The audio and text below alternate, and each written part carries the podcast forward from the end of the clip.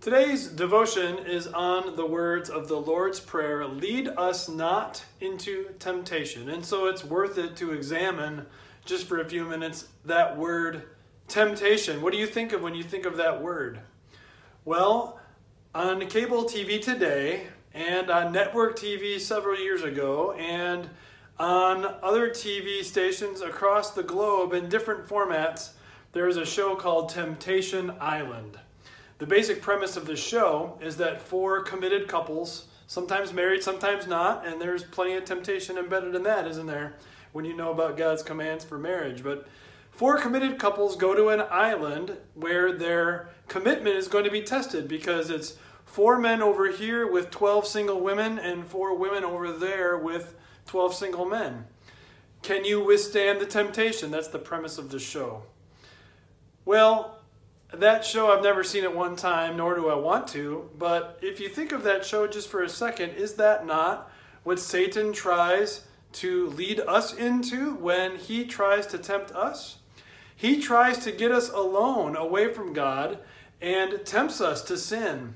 And the greatest temptation of all, while the temptations of lust and greed and pride are very strong, the, the temptation to gossip and the temptation to, to, to doubt is, is so powerful. Maybe the worst temptation of all is when Satan leads us and tempts us to actually blame God for the temptation.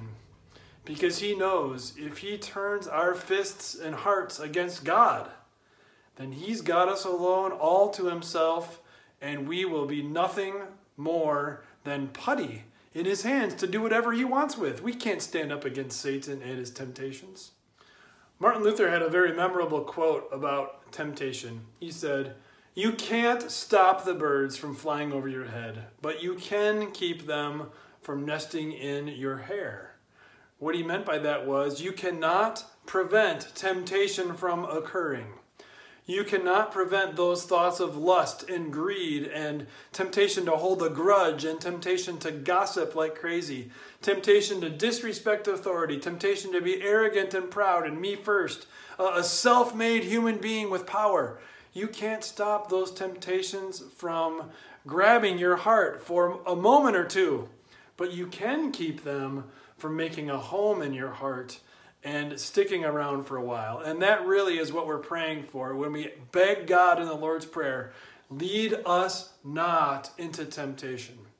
God, please help me to never see you as the author of temptation, but instead see Satan and the world around me that is greedy and my own sinful self as the most invasive source of temptation. Dear God, lead us not into temptation Instead, lead us to your truth. Help me to believe your holy truth in word and sacrament instead of the lies that otherwise I would be tempted to believe. And as I dig into your truth and rejoice in it, make me resilient. Make me patient. Keep me at peace in your holy, eternal forgiveness so that I have something to say when temptation comes around. Here's a great verse along those lines from Second Thessalonians chapter 3. But the Lord is faithful, and he will strengthen you and protect you from the evil one. When we pray, Lord, lead us not into temptation, it's not as though sometimes he does, and this time we're praying that he doesn't. No, we're instead praying, Lord, lead us to your strength. Protect us from the evil one. Do what you always claim to do including the most invasive temptation of all. Protect us from those times when we tempt ourselves. You alone, Lord, have the power to do that. Give me your peace which passes understanding and lead me to that beautiful spot, your holy truth, where I am safe and secure. Help me make a home there, even though temptation flies over my head all the time.